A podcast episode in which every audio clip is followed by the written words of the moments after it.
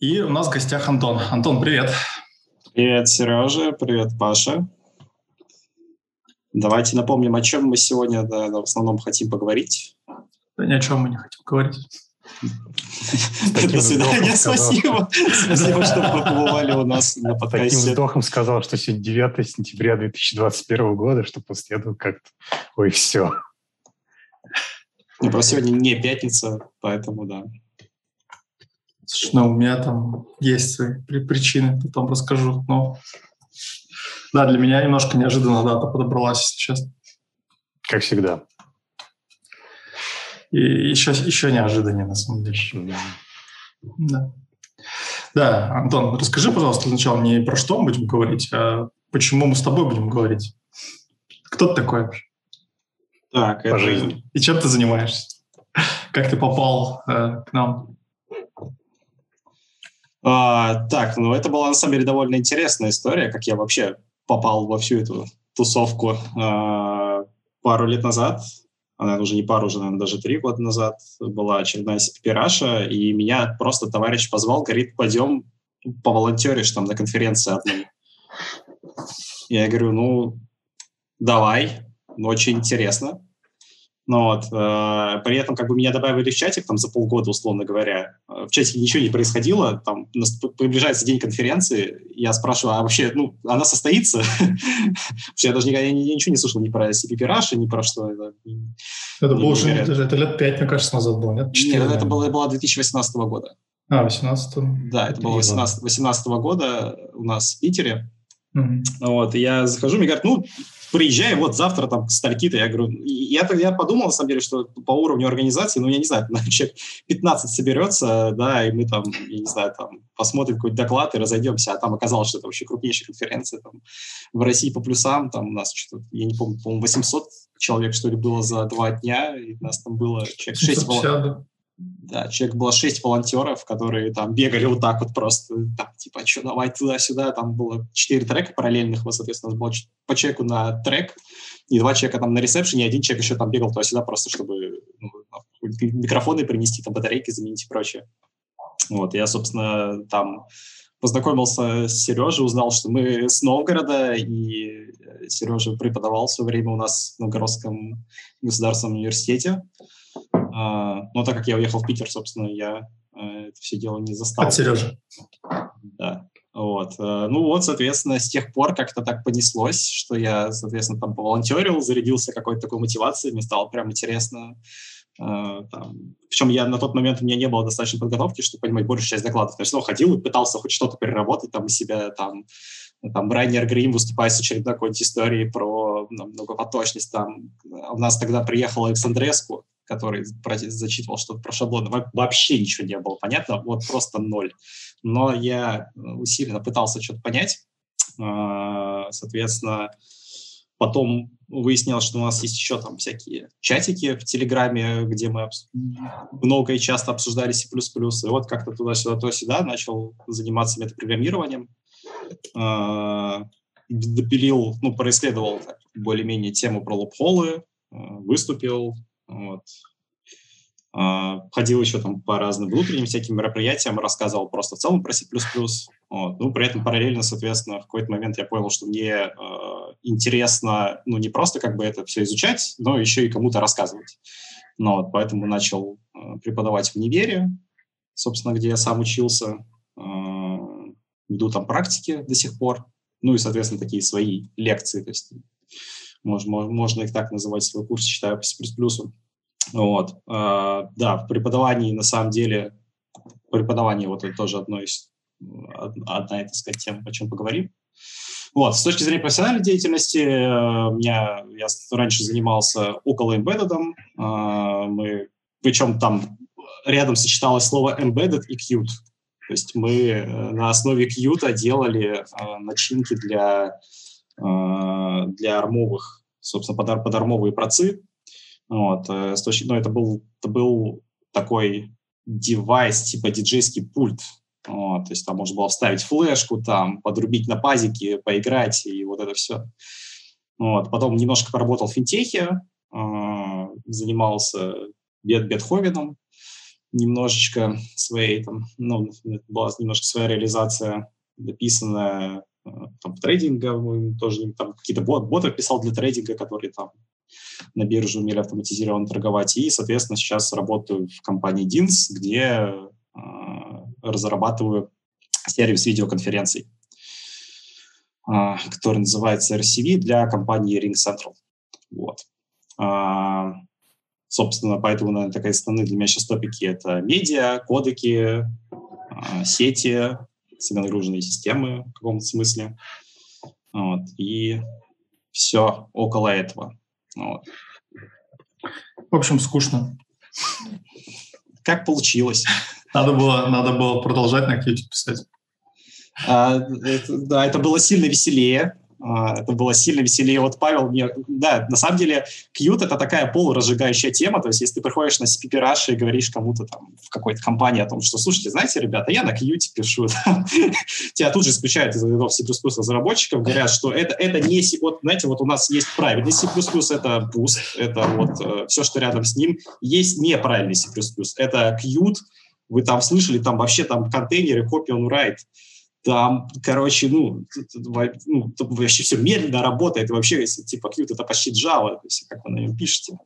Ну, вот, ну, а... У меня, например, претензия такая, что, наверное, одна, по крайней мере, одна претензия, что Qt в плане C++ относительно устарел.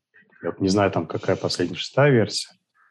Uh, да, Вы можете мне по этому поводу что-то сказать, что а там, типа стало все классно и там Ага. Мы теперь не указатели передаем, которые на самом деле владеющие указатели, а там что-то другое. А, с точки зрения C++, ну, у Qt очевидно, что есть определенные проблемы, да, с переходом там на новый какие-то стандарты, потому что он появился в то время, когда, ну, там, C++ да. еще сам по себе не то, чтобы был особо сильно стратизирован, да, и разные компиляторы вообще делали все по-разному, ну, вот, и, соответственно, в тот момент они уже начали пилить там свою библиотеку, Qt Core и прочее, вот, но я могу сказать, что Qt очень большой процесс эволюции прошел э, за это время, то есть э, там раньше вот это была знаменитая система сигналов слотов, да, которая работала на макросах и там литерали матчила имена функции как строки, чтобы там понять, какой сигнал, соответственно, какой слот вызовет.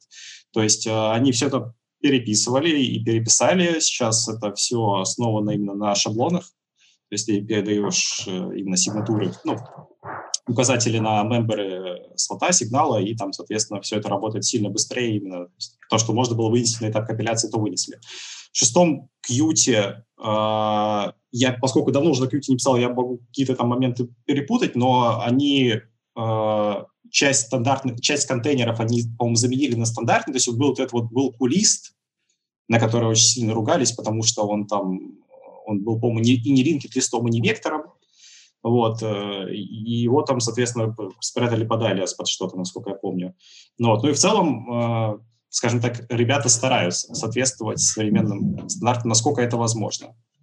Вот. А по поводу указателей там э, все действительно чуть сложнее, да, потому что э, Qt строится на системе тем, что у тебя есть parent-child, ну, вот, соответственно, там немножко по-другому само по себе удаление происходит. То есть у тебя там как бы не то, что владеющие обязательно указатели должны быть, а там именно сами объекты владеют своими потомками.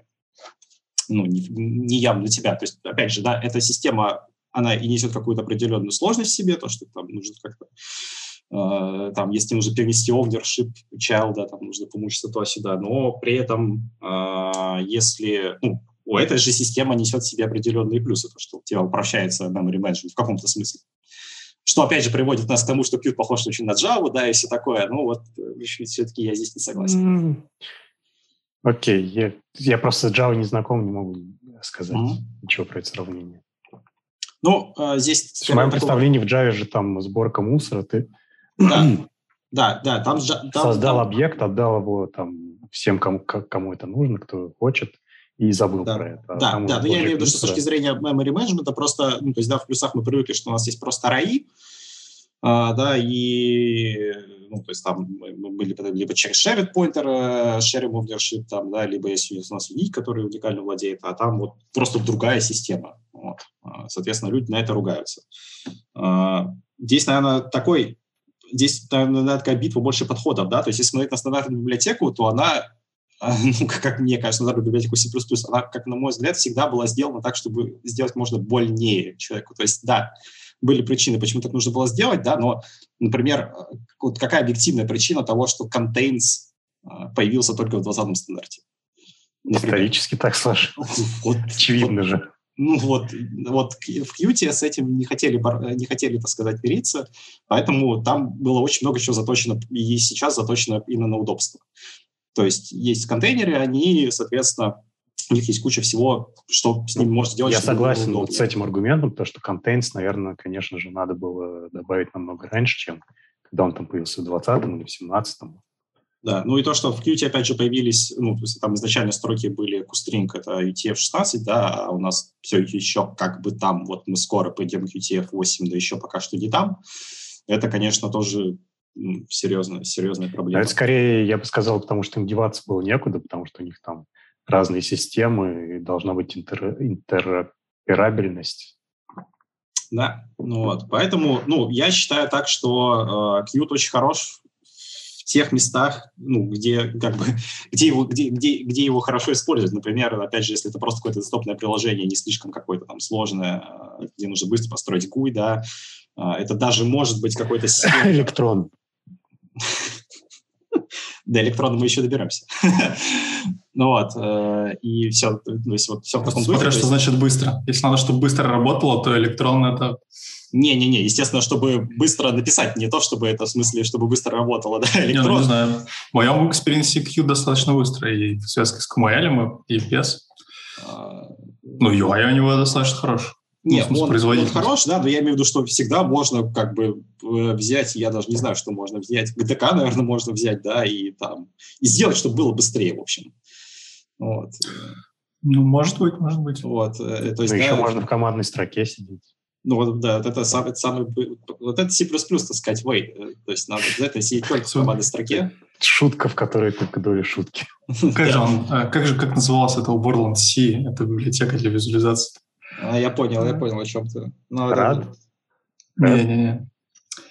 Э, ну, вот как раз консоль. Ну, типа, Не-не, не билда, а как типа Incursus, а как такая штука. А, не, не знаю. В общем, да, можно взять Incursus. Традиционный способ, так сказать. Не, ну просто это сишная, а вот у олдового World C, по-моему, был, было это либо для визации, типа как в Паскале, помните, там вот эти вот формочки в консоли, и у них там была объектная модель своя. Красота.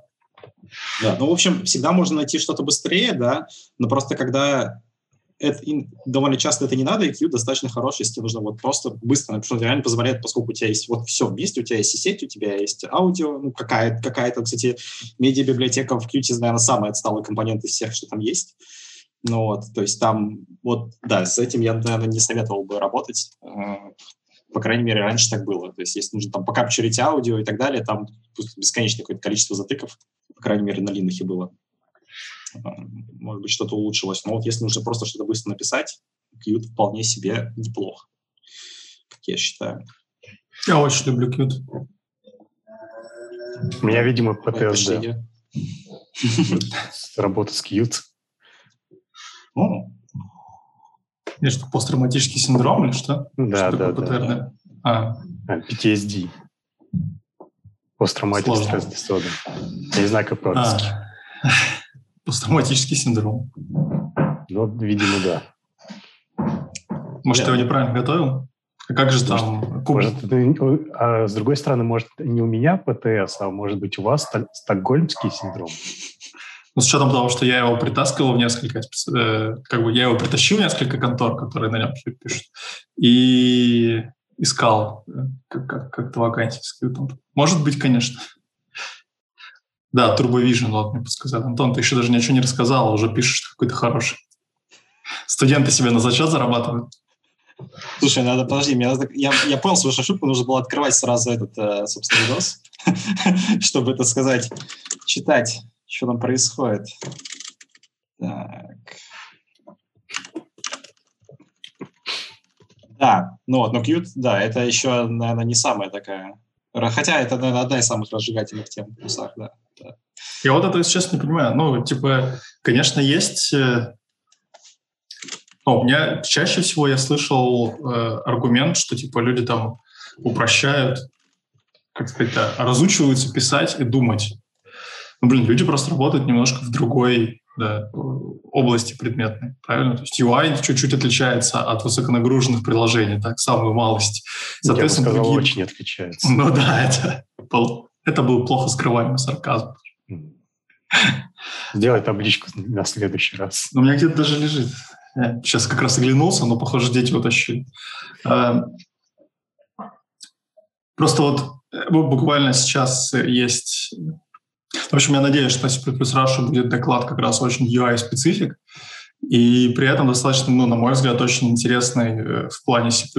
Но реально задача там, как бы, если совсем упростить э, и уйти в какие-то абстракции, то они похожи на все плюсовые задачи, потому что, в конце концов, мы просто байты перекладываем. Но как только ну, абстракции вот начинаешь понимать, что ты делаешь, то иногда задачи такие забавные. Ну и Qt, мне кажется, очень удобен как раз да, для того, чтобы делать интерфейсы для ваших C++ программ. Надеюсь, никогда не придется на чем другом. Я помню, что я уперся однажды в Qt э, в историю того, что у нас в одном из, ну, точнее, на HotPass программе был вектор, который был, собственно, Q-вектор, да, он как copy on write внутри себя томарный счетчик содержит.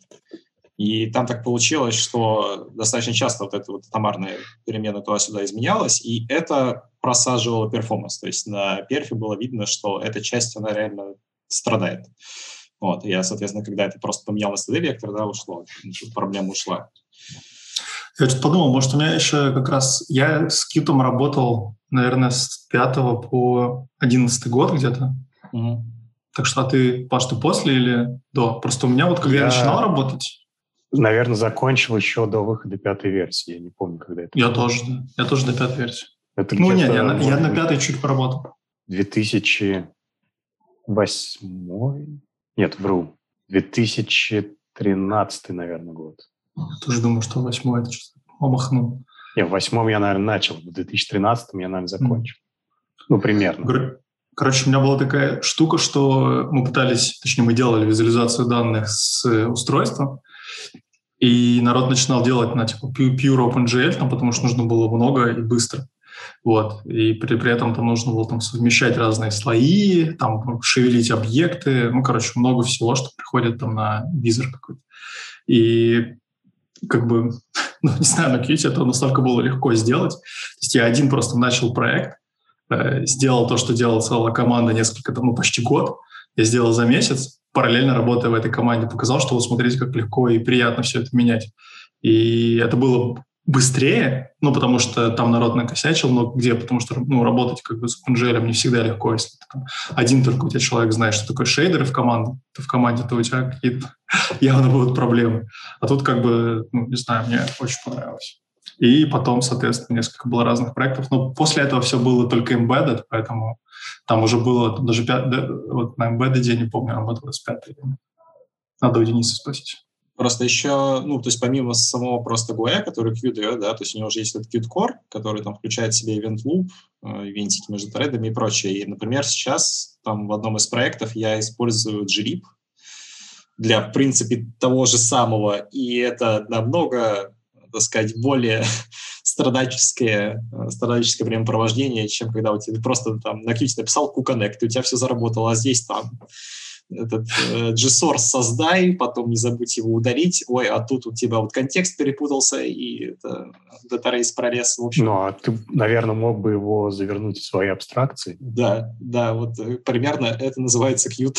Ну да, зачем делать? Ну, программисты, особенно C++, любят э, свои абстракции делать.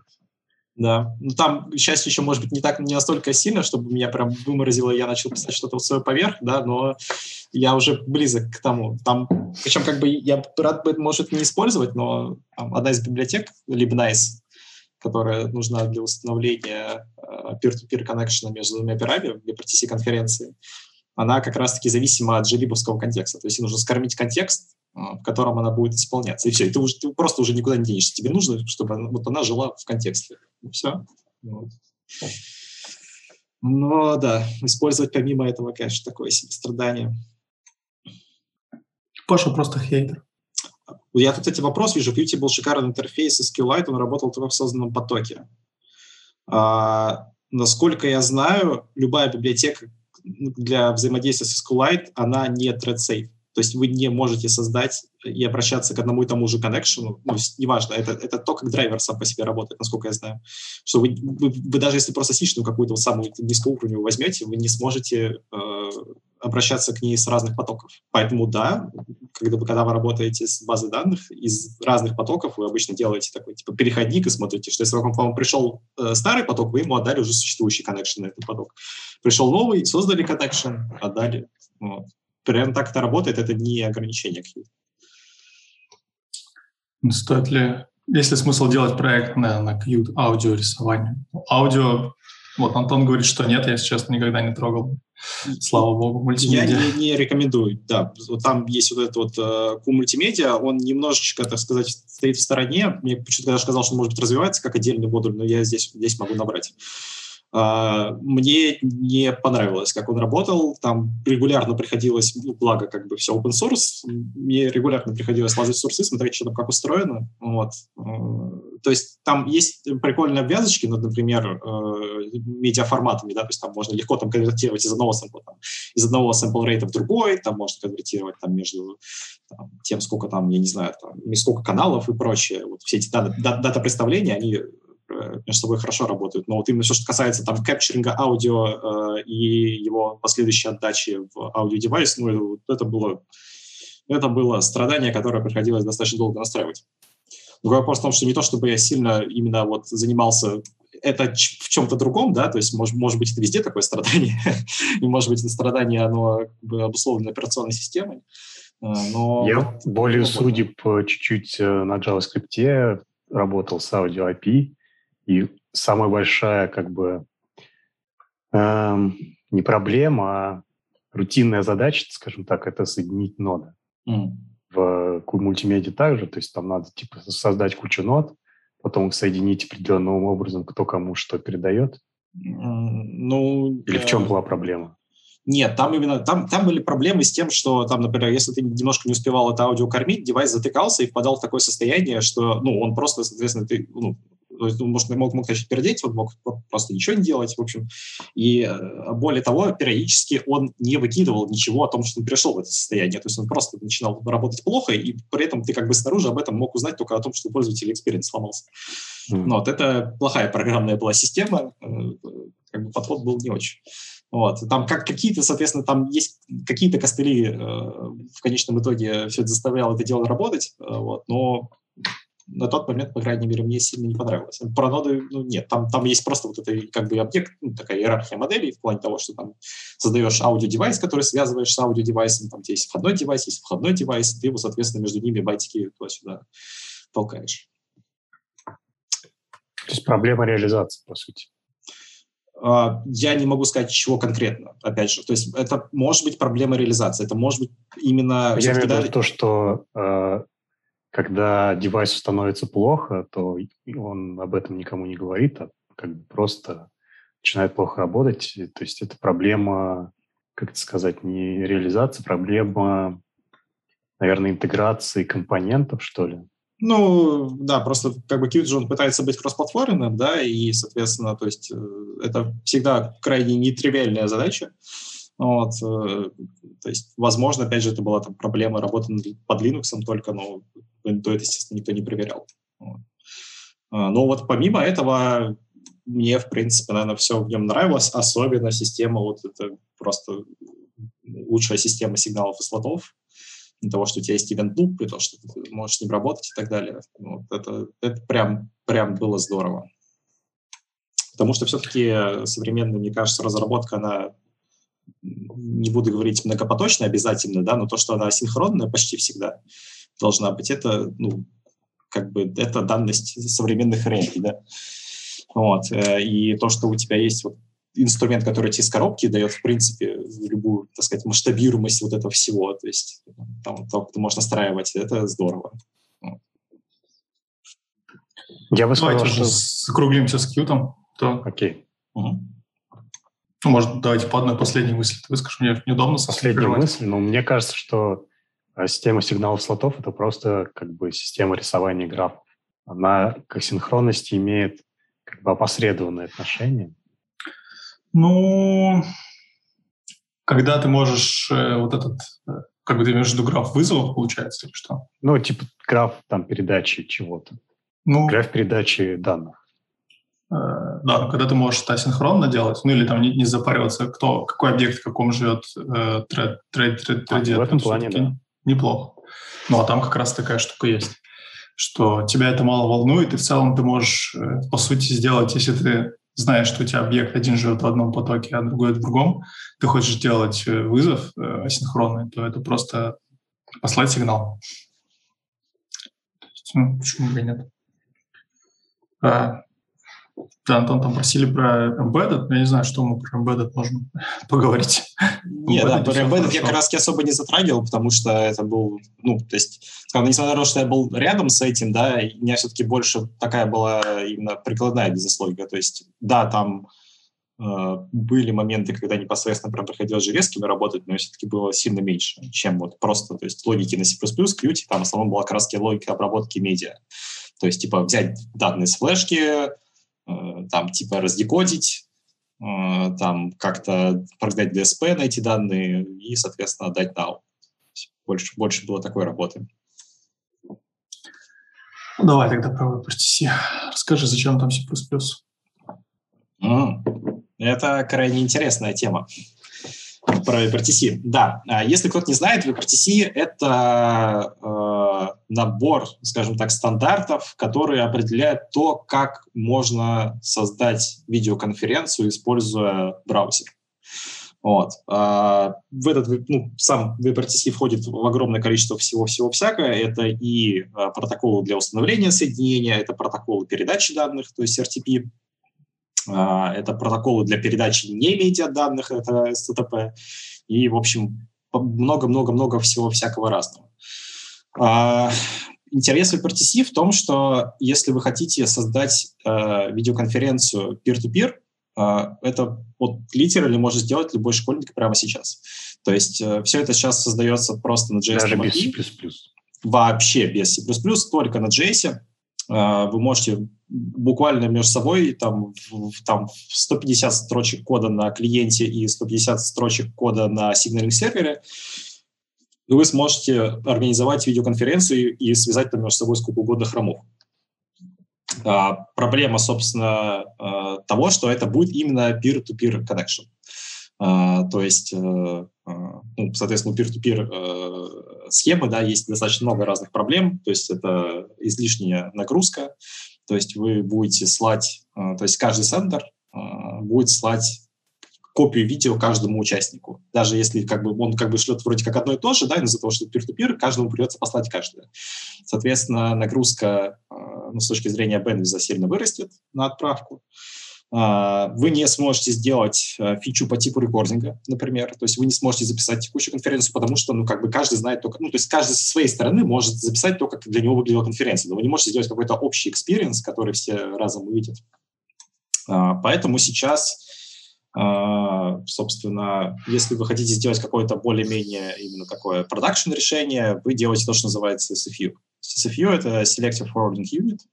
Это компонент, который принимает медиапотоки, и э, форвардит их между участниками, в зависимости от того, что эти участники хотят или могут смотреть. Вот. А, соответственно, там могут, быть, там могут быть разные вариации, то есть, например, это может быть SFU для видео, который просто роутит, и то, что называется MCU для аудио, это когда все потоки приходят на компонент, он их микширует, и каждый участник получает уже микшированный стрим. Вот. Э, ну, там, соответственно, есть разные вариации, но вот, и когда вы хотите сделать свой CPU внезапно, вам придется поиметь дело C++ по полной. Вот, потому что если как бы э, клиентская реализация WebRTC, она находится в хроме, и она там уже написана, и у нее все здорово, то вот серверной реализацией, ну, опять же, если хотите записать, сделать что-то серьезное, вам придется написать свое. И здесь нет какой-то одной библиотеки, которую вы можете просто взять, да, и вот это типа, вот это WebRTC библиотека. А можно взять кусок да? хрома и крутить на сервере? А, можно, но это не заработает. Потому что это именно в первую очередь именно клиентская реализация. Она не рассчитана на то, что, то есть, да, человек один, когда он сидит, ну, то есть с точки зрения клиента, да, он там, окей, шлет там один стрим аудио, один стрим видео, получает там, допустим, 16, 16 стримов, которые у него клеятся в эту картиночку, рендерится. А, когда у тебя есть сервер, да, и тебе нужно принимать одновременно 500 стримов там, да, и отправлять одновременно там 2000 стримов и прочее, вот в этот момент э, уже не подойдет, поскольку там понакручено 10 триллионов всего, что как бы, опять же, плохо с точки зрения серверного подхода, exception и все прочее, хотя, кстати, про exception не уверен. Вот, э, ну, я имею в виду, что в целом, то есть там такой подход, он больше клиентский. И в этот момент, да, надо взять и сделать свое. И поскольку вот этой как раз общей библиотеки какой-то не существует, приходится на C++ из вот этих вот осколочков WebRTC стандарта собирать все по кусочкам. То есть есть отдельная библиотека, которая устанавливает peer-to-peer соединения, отдельная библиотека, которая отвечает за decryption пакетов, отдельная библиотека, которая отвечает за HTTP и дата-ченнелы. И вот все это нужно как-то слепить, чтобы это все работало, еще накрутить все разные логики, а, чтобы, а, например, улучшить, ну, то есть как бы можно очень сильно по-разному, так сказать, в разных э, сервисах э, делать так, чтобы было качество там experience участников лучше или хуже, в зависимости там от разных динамических условий. То есть у человека может быть плохая сеть на прием, может быть плохая сеть на отправку, может быть просто плохая сеть, может быть плавающая плохая сеть или постоянно плохая сеть. Ну вот, и там, соответственно, можно все по-разному крутить на разных нюансах. Можно ему зарезать FPS, можно просто зарезать некоторые стримы, а потом путем пробирования понимать, что уже какое-то пространство освободилось у него, да, у него сеть улучшилась, и ему, соответственно, можно какие-то стримы вернуть. Вот все это, соответственно, делается на C++. Отдельные вот. компоненты в open source есть на C++, из которых можно было бы все это собрать. Да, да, отдельные компоненты есть, э, но вот это вот, скажем так, именно RTP-шное ядро, да, то есть вот э, все эти логики там обработки э, потерянных пакетов, например, э, логики э, там опять же, вот этого пробирования, бендвиза и все прочее придется написать самому. То есть именно вот существующие решения, они просто вам помогут именно ну, как бы устроить соединение, да, и просто начать трафик гонять. Э, условно говоря. И это вот в идеальной сети, там это, в принципе, будет работать, ну, и все будет хорошо, если у человека там CPU, да, мощный и все прочее. Но как только появляются какие-то корнер кейсы, а их на самом деле очень просто гигантское количество, там, начиная от того, что человек может сидеть через спутник, и у него может быть там RTT в 2 секунды, вот, и заканчивая тем, что там, вот, соответственно, он едет в машине, он заехал в туннель, у него связь прервалась, там, он выехал, там, или там он зашел, подключился по Wi-Fi, там, зашел, вышел, у него подключился по LTE, телефон перепрыгнул, все, это уже там айс рестартанул, нужно новых кандидатов собрать, все сделать, в общем, это все придется делать самому. А трафик по UDP гоняется? Э, да, почти всегда э, исключение, когда UDP заблокирован. Ну, то есть, например, человек может сидеть э, в какой-то там жесткой корпоративной сетке, у которого заблокирован UDP. В этом случае есть специальное решение, которое называется Turn, Turn сервер. Он, собственно, э, позволяет гонять через себя трафик, оборачивая его в TCP. То есть из-за того, что это будет, очевидно, не оптимальный сетевой маршрут, и этот TCP, будет experience сильно хуже и так далее, но человек хотя бы хоть кого-то увидит и услышит. Но обычно, да, в большинстве случаев через UDP. Сергей, у тебя есть вопросы? Ну, не то, что вопросы, хочу сказать, что сейчас на WebRTC практически все, э, все видеорешения, которые э, вы видели, не знаю, это, э, каждый день используют Jitsi, uh, которая да. суть WebRTC. Ну и плюс на конференциях мы, конечно, тоже все строим на нем ну не мы, JUG и, э, у них вся все, все вот это взаимодействие, весь experience для юзера, для любого клиента и для спикера, и для участника, это все да, поверх WebRTC, конечно. Да, ну, потому что это, по сути, единственное доступное сейчас решение, которое стало фактически стандартом. То есть ничего ну, да. с точки зрения там, функционала API и прочего даже близко по объему нету ничего другого. Вот, соответственно, соответственно, да, это почти всегда будет WebRTC. Но если честно, про то, что на плюсах я особо не слышен. А, э, естественно, естественно, опять же, да, все это можно сделать там на каком-то другом языке, а, но вот как раз-таки, когда на дело доходит Я слышал про такие разработки. вот, э, не знаю насчет там успешности и прочего, но да, вот как раз-таки здесь, когда дело доходит до того, что у тебя есть там миллионы пакетов, да, и э, нагрузка действительно высокая и так далее, да, здесь C++ крайне хорошо заходит. А, вот, кстати, э, это же крутится на сервере, правильно? Там вся обработка идет на процессоре или там выгоднее, может быть, использовать видеокарту для каких-то задач? Нет, вся обработка идет на процессоре. А, Причем здесь, кстати, вот э, вопрос ведущим. Пробуйте угадать самую нагруженную, то есть операцию, которая, так сказать, большую часть э, графа перформанса сжирает на втором компоненте. Так, еще. Кроме сложения XOR? Ну, давай, ну, давай все-таки будем не, не, не в терминах а инструкции процессора, а то там, знаешь, это, можно очень далеко вниз уйти там. вот, э, да, не, все-таки с точки зрения так, ну, какой-то обработки. Вот, вот, вот, когда вот есть основные как бы, части, есть там прием пакетов, отправка пакетов, там какая-то обработка, там парсинг этих, этих пакетов. Вот, может, есть какие-то идеи, что самое, самое тяжелое? Ну, кроме перекладывания пакетов туда-сюда? Да. Ну, перекодирование, может быть а SFU не перекодирует. Ну, как, для, для видео ничего, ничего не перекодируется, аудио декодируется, но потом кодируется обратно, и это нет. То есть там опусы, и это, в общем, не, не слишком дорогая операция. Сейчас еще раз э, мы принимаем по сети. Да. Что-то там с ними делаем и отправляем обратно? Да, да. Может быть, разбор пакетов? Нет. Нет, да, но вроде как на, на сях это относительно легко, если да, ты пытаешься. Да. Да, кажется, KC в том плане, что ты можешь просто литерали смапить просто память на какую-то структуру. Она очень сильно упрощает жизнь. разбор пакетов, в смысле, ты там обрабатываешь, не знаю, миллиард э, созвонов, и как бы тебе надо с 10 миллиардов входящих пакетов понять, на какой созвон-то отправить там в обработку и так далее. Ну, у нас там не то, чтобы, может быть, не десятки, десятки миллиардов созвонов, но нет, ну, это не самое, не, это да, я понял, нет, на самом деле нет. На самом деле самая, самая так сказать, CPU э, нагруженная операция – это то, что называется денозингом. Это э, процесс, собственно, избавления аудио от просто лишних шумов. То есть есть специальная либо, куда отправляется э, ну, пачка сэмплов, они просто наружу возвращаются там, типа, ну, чтобы лишние там звуки пытаться отсечь. Вот эта штука, она сжирает просто гигантскую часть перформанса. То есть получение пакетов, их парсинг, их э, рендеринг обратно. На клиенте это никак?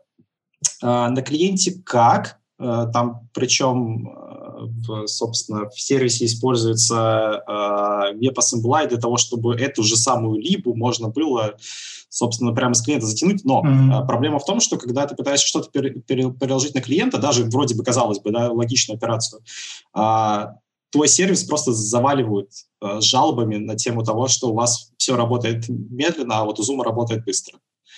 Вот. И в попытках как раз-таки сделать так, чтобы у людей работало хоть как-то быстрее, ну, во-первых, все перекладывается на сервер, а во-вторых, там даже, ну, там есть более такие экстремальные техники, то есть там нет, понятно. В, в RCV, например, в, определен, в определенных ситуациях э, клиент энкодит видео в заниженном в два раза FPS для того, чтобы как раз-таки снизить себя нагрузку, когда он чувствует, что ему плохо. Mm-hmm. Я бы лично никогда не угадал и... Э...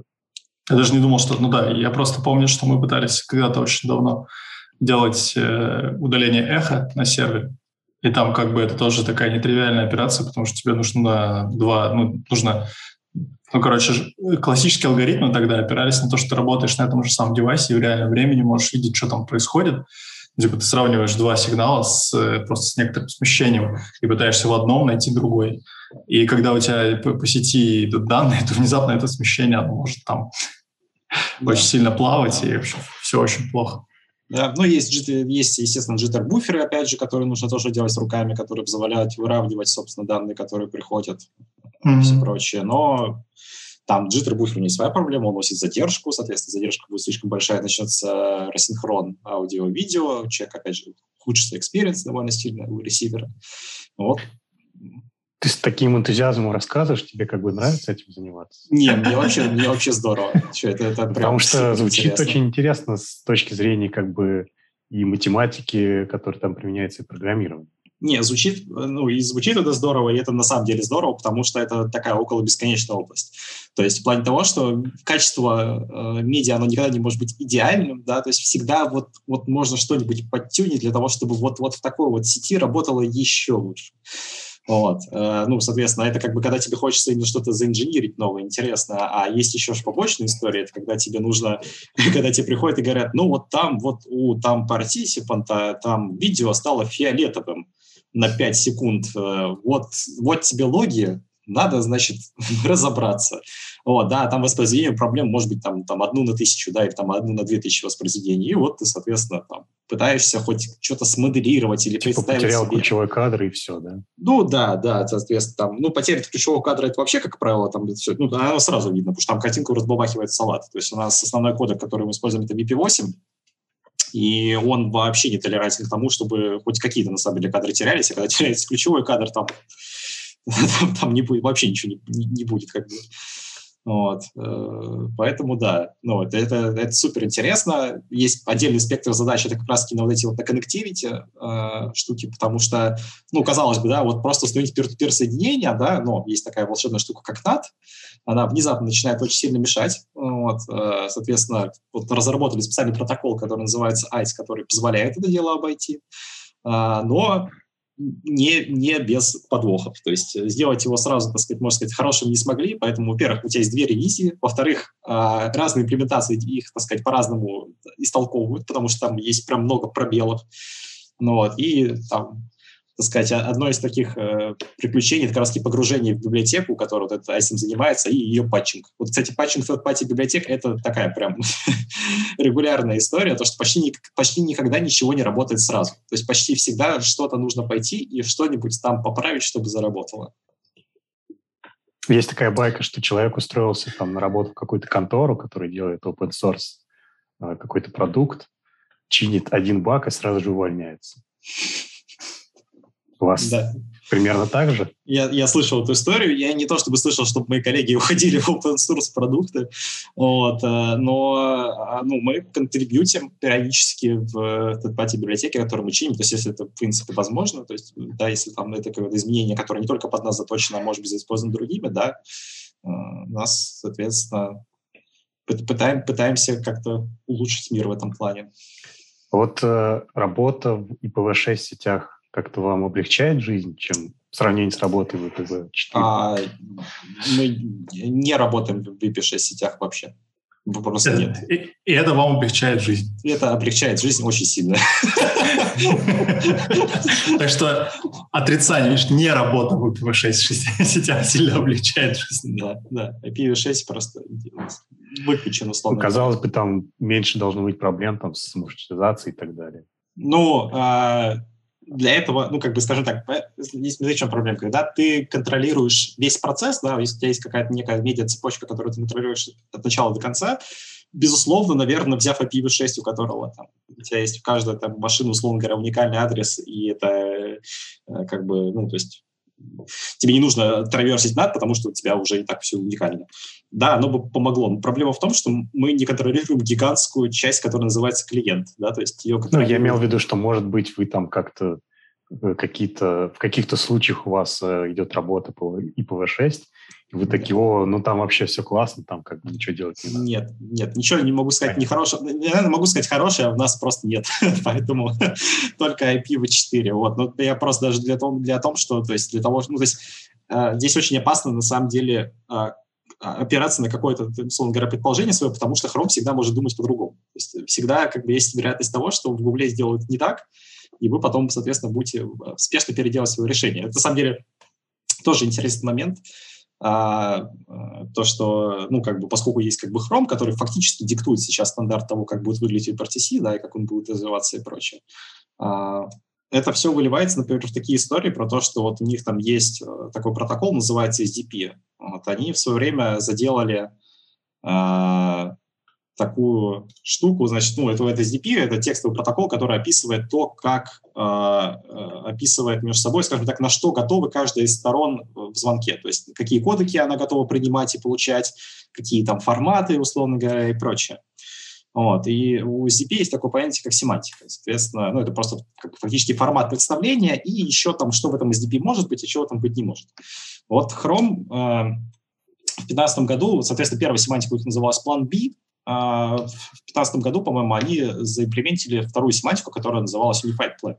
И все эти годы семантики просто существовали параллельно, э, ну и как бы никто особо с Unified Plan, откровенно говоря, не работал, почти все пользовались планом B, в том числе как бы и, и Ring Central. А, при этом, соответственно, год назад Chrome объявил, что все, под план мы оказываемся, и значит, в рядах, а сервисов видеоконференции наплодилось уже 10 триллионов, вот, и они сказали, что все, значит, мы через год план B отрубим, перейдем только на Unified Plan. И люди начали переходить и поняли, что там есть над чем поработать, мягко говоря. Я, например, э, ну, я смотрел, как сделано у Дискорда, э, как, как они переехали на Unified Plan, там вообще очень интересное решение. У них я не буду вдаваться прямо в технические подробности того, что там происходило, но вот просто, то есть ты заходишь на продакшн-версию Дискорда, э, заходишь в конференцию, начинаешь мьютить, отмьютить камеру, на 15-м мьюте отмьюте у тебя пропадает видео участника и больше не появляется до перезахода в конференции. Это на проде. То есть, причем там, если смотреть именно про то, как они починили определенные проблемы, скажем так, это видно, ну, это видно снаружи просто.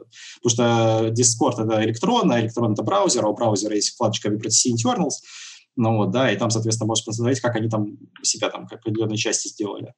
Вот. Э, ну и вот, соответственно, э, там просто, просто мьючишь, анмьючишь, у тебя, во-первых, SDP раздувается вот так вот, он, соответственно, а там, если много участников, эти SDP начинают, ну, там, я уверен, что там, если много участников нагнать, там еще проблем будет, это во-первых. А во-вторых, то, что просто вот, то есть просто мьючишь, анмьючишь, и оп, у тебя видео пропало и больше не появилось. То есть вот там и вот, вот, вот такие вот приколы появляются, и причем ты понимаешь, что страдают все. То есть, там, вот Может, это... это просто чтобы не баловались? Я даже не знаю, что, что это.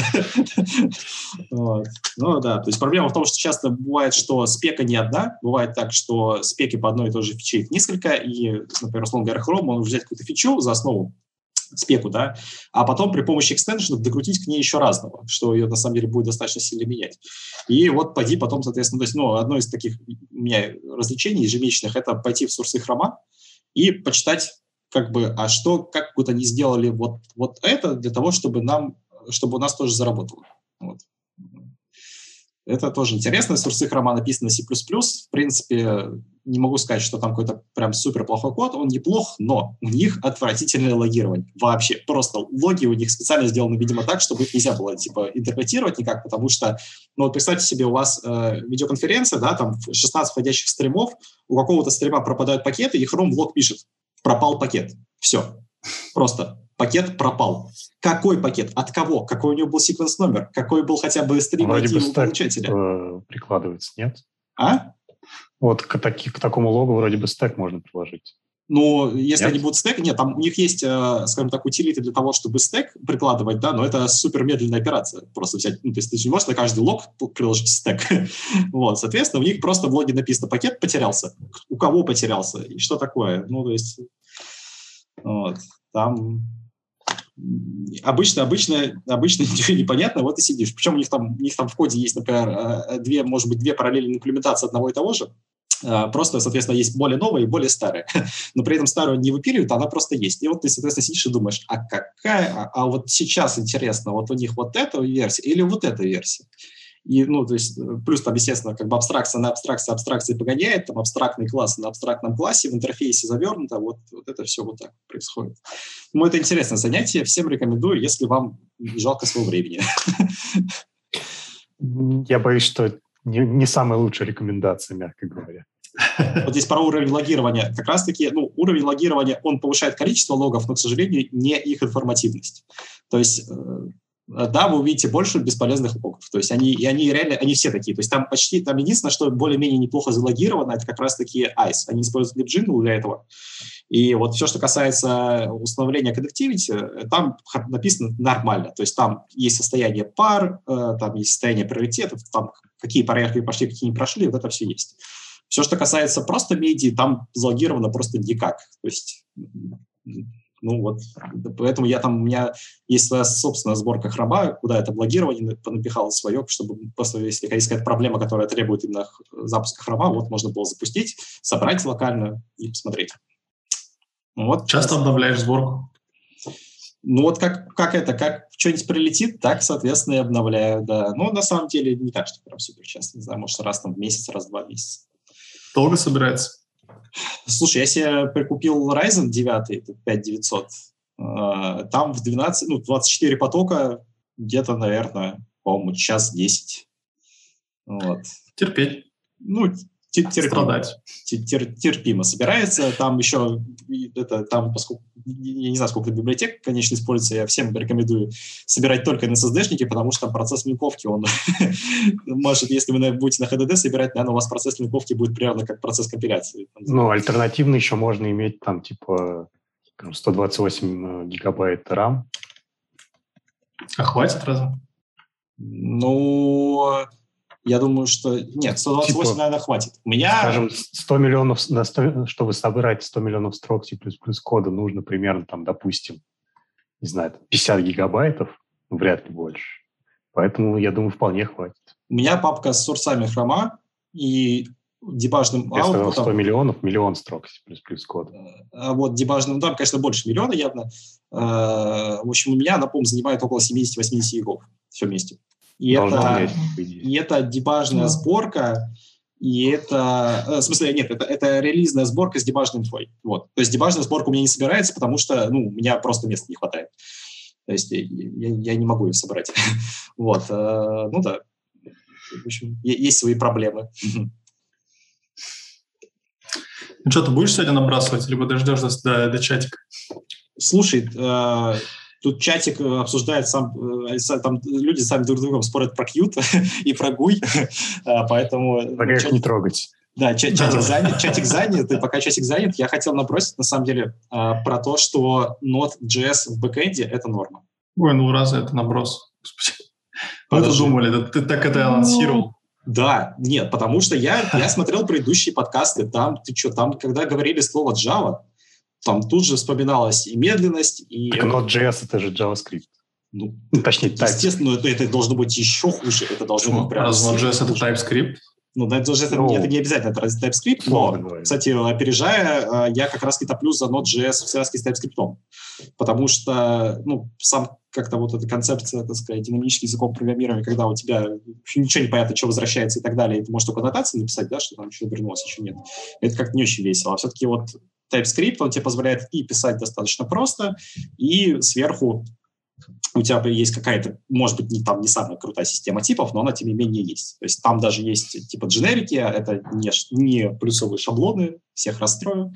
Вот. Но, тем не менее, там, соответственно, все довольно круто, динамично развивается, и я просто недавно прочитал статью, она такая достаточно популярная, миметичная, она там что-то про то, что Node.js is cancer вот, э, там и так далее, и про то, что там это вообще нужно все срочно выпиливать, потому что, ну, у человека произошел разрыв шаблона, он хотел, чтобы у него сервис скалировался по ядрам, а как бы Node.js — это однопоточная система, да, соответственно, вот, вот ему, соответственно, человеку не понравилось. Ну, тут, наверное, э, просто надо понимать, чего, чего ожидать. Да? То есть, если, опять же, это что-то не высоконагруженное, и это просто какая-то бизнес-логика, а, то Node.js отлично заходит, огромный toolkit, э, есть, опять же, тот же самый NPM, которым куча пакетов. NPM. Да, да, да, вот я про него как раз и говорю, то есть нормальный пакетный менеджер и все прочее. Ну, вот. Я бы для себя выбрал Go, но мне вообще все равно, на чем будут писать люди. Mm. В смысле, если в компании больше джейсеров, то очевидно, что... Или если их дешевле нанимать, я, мог, я могу сказать, что Node.js, так как это, по сути, кусок хрома, ну, там V8 плюс э, какая-то обвязка, то э, у V8 это достаточно хорошо, э, ну, они постарались и код компилируется достаточно быстро, там, типа, замедление по сравнению с эквивалентным, скажем, C++ кодом, типа, порядка, может быть, трех раз, ну, там, пяти раз. То есть не порядки. И учитывая все удобства, там, то, что можно нанять там JavaScript, TypeScript, который может быть потенциально дешевле, хотя это, наверное, не так уже. Кого, C++ программиста? чем C++ программиста, да. Ты наивный. Ну, Давно ты нанимал джессеров? Хорошо, они одинаково э, Они не одинаково. Но JavaScript и TypeScript программистов, я думаю, что больше, например, чем C++ Больше, программистов. Да, но тех, кто, хотя тех, кто захочется плане- нанять, их не больше. Да. Но Поэтому окей. проще Go, вот реально проще Go. На Go набрал т- толпу студентов, они при всем желании тебе прот не, не положат. Ну, как бы, если у тебя инфраструктура нормальная, конечно. Ну, Ну. и как бы, ну, не знаю, как бы из не C++ для бэка мне больше импонирует Go. Как, э, чтобы эксплуатировать студентов, наверное, Go нормально. Или C++ тоже можно эксплуатировать. Ну, в смысле, как раз на, на Go можно эксплуатировать всех, в том-то и дело. Как бы. Чтобы эксплуатировать C++ на Node.js, тебе понадобится достаточно, мне кажется, ну, как, какой-то такой вводный курс прям хороший. И при этом ты будешь постоянно рисковать тем, что подскользнешься и, и все положишь, ну, что ты испортишь. А на Go язык проходит там, за неделю, а если у тебя уже есть кодовая база, то можно просто сказать, вот там, иди запили фичу. Ну, то есть, если человек умеет на C++ писать, то на Go он напишет вообще все. Короче говоря, вот лично у меня в отношении Node.js э, такое отношение, что это как бы один на- инструмент, я думаю, вполне нормальный. Как бы если есть задачи, которые он решает хорошо, то почему нет? Просто как раз-таки я для себя, так сказать, открыл такую, такой механизм, когда у тебя есть эта бизнес-логика на ноде, а какая-то сложная, так сказать, пакетная часть, она находится просто в биндингах для этой самой ноды. Вот это вторая Вот. еще то, что я Да, хотел да, сказать. и там достаточно прикольный интероп. То есть, ну, он такой, он, конечно, нетривиальный крайне сильно. Можно есть там- нативный прям сделать интероп, можно там через какие-то обвязки, да. Да, да, вот я, ну, я использую э, NAP враперы э, плюсовые. Вот. Они там не я все, не знаю, почему я киваю, потому что я не совсем понимаю. Они там, конечно, не, там, может быть, не самые крутые, но мне нравится в целом. Вот. И это, соответственно, позволяет вот как раз-таки взять и упростить вот эту всю часть, э, вынести в JS, а все, что как бы должно быть сложное, разбор пакетов и прочее, прочее, прочее, оно спокойненько себе лежит вот в той самой плюсовой части и кушать не просит. Ну, но вот. опять же, я не хочу быть адвокатом дьявола, но то же самое можно сказать про Go. Ты можешь Да. спокойно делать системные вызовы, там, пси-вызовы. И как, как раз это, по идее, еще и ближе. То есть в JS э, такого понятия. Это же все-таки не системный язык, а совсем прикладной. А Go, даст, ну, ну, можно сказать, что системный язык, потому что у него есть много каких м, понятий Вот тогда- системы. С моей стороны небольшой наброс, Антон, а ты не пробовал намазать немножко WebAssembly на твой Node.js сервер? Нет, я не пробовал. А, а зачем? Если есть те же самые биндинги. Ну, то есть я представляю себе, зачем нужен WebAssembly да, в браузере. Ну, Вот. может быть, не знаю, это там облегчило работу или там какой-то другой Нет, профит дало. Нет, я, я не пробовал, тем более, что все-таки технология относительно молодая, да, и там, Но она в 2012 году появилась. ну, э, она появилась в 2012 году, а о ней хоть кто-то начал что-то слышать, вот, мне кажется, года три назад начали прям плотно говорить про то, что там WebAssembly, там, В целом, да. Вот, поэтому нет, ну, то есть все-таки такое мы не взяли, оно существует достаточно давно и развивается оно достаточно неплохо, ну, вот, э, поэтому я, я, я надеялся, что сейчас на меня накинутся, то есть я думал, что сейчас чатик взорвется тем, что просто Да, там господи. позвали джейсника на C++ подкаст. Что дальше? Там, Даниил спрашивает, что больше весит, нод модулис или дебажная сборка Chrome. Очень смешно. Да. Ну, дебаж, дебажная сборка Chrome. Я вообще не припомню, чтобы у меня хоть что-то было э, рядом. Ну, в смысле, нет. На самом деле, э, вопрос некорректен, потому что я не знаю, сколько весит дебажная сборка Chrome. Я выжрал все пространство на диске, я не смог ее собрать. Поэтому, ну, э, если кто-то как бы готов либо подождать недельку, да, там, пока она соберется на HDD, либо, ну, э, либо у кого-то есть SSD-шник на терабайт, он готов померить, я буду рад услышать, сколько это просто- занимает. Спросим у Антона Бикинеева, сколько она занимает. Все. У нас же был здесь гость, который разрабатывает Chrome. что Мгм. Я понял. Вот. Ну, в общем, да, там тоже есть свои приколы. У меня, у меня VS Code, в котором я работаю, он не смог нормально открыть э, э, весь репозиторий Chromium, а, и поэтому я, в общем, открываю под папочку, которая, в которой в RTC лежит. Ну, то есть мне, в принципе, этого достаточно. Но Ну сам, да, да. сам момент того, что, в принципе, такие проблемы возникают, то есть ты обычно даже не задумываешься в обычном проекте, что у тебя IDE не может просто проект открыть. Слушай, к сожалению, я уже, я последние лет, мне кажется, 7 работаю в таки- с такими проектами, которые никакая IDE не может нормально открыть. Ну, то есть мои коллеги репортят в JetBrains постоянно о том, что зависание JetBrains репортит, что все хорошо. VS Code, э, ну, как бы он открывает просто потому, что он в какой-то момент говорит, слушай, чувак, я не смог все проиндексировать, если что-то какие-то будут, ты делай просто полнотекстовый поиск и жди. Вот. Ну и везде такие проблемы. Да, Поэтому да, большинство да, коллег... Вы же знаете, фильм. что вы, выйдет скоро э, Visual Studio 64-битный, которая... Сколько уже у тебя оперативной памяти? Она уже вышла уже. Да, уже вышла. Мы же, опять же, превью вышло. Или уже вышла эта J-версия? Ну, Леша говорил, что... А вот Бекинеев говорит... Не, Антон, мы спрашивали, сколько весит дебажная сборка хрома. И очень приятно, что ты нас смотришь. Не, 7 минут собирается, ну, там, видимо, не знаю, 5 тедриперов. Короче, типа, вот Visual Studio 4-битная сожрет всю вашу доступную оперативную память. Так Слушай, что ну, это, Про Visual Studio это пишет уже, ну, то есть вот она вышла, мне кажется, там уже писали про то, что она сожрет всю доступную память. Э, с тех пор, мне кажется, ну, ничего, не, ничего не поменялось. Вот если ты под виндой работаешь, э, попробуй и расскажи нам в следующий раз. Нет, я, ну, я, естественно, не работаю под Windows. я, конечно, работаю под Linux, и все там сервисы под Linux. Ну, хоть что-то. Хоть какие-то в тех отличные, хорошие качества остались, вот видишь. Да, да, Node.js тут Node. поминаешь, ну, хоть и под Windows работаешь. сказал, да, слушай, ну, такие прям эти контролерсы топики. Вот. Ну, я, я могу набросить, что Windows — это лучший Linux, когда появился VSL 2. А, Мы можем тебя только пожалеть. Да, да. Соболезную. Типа.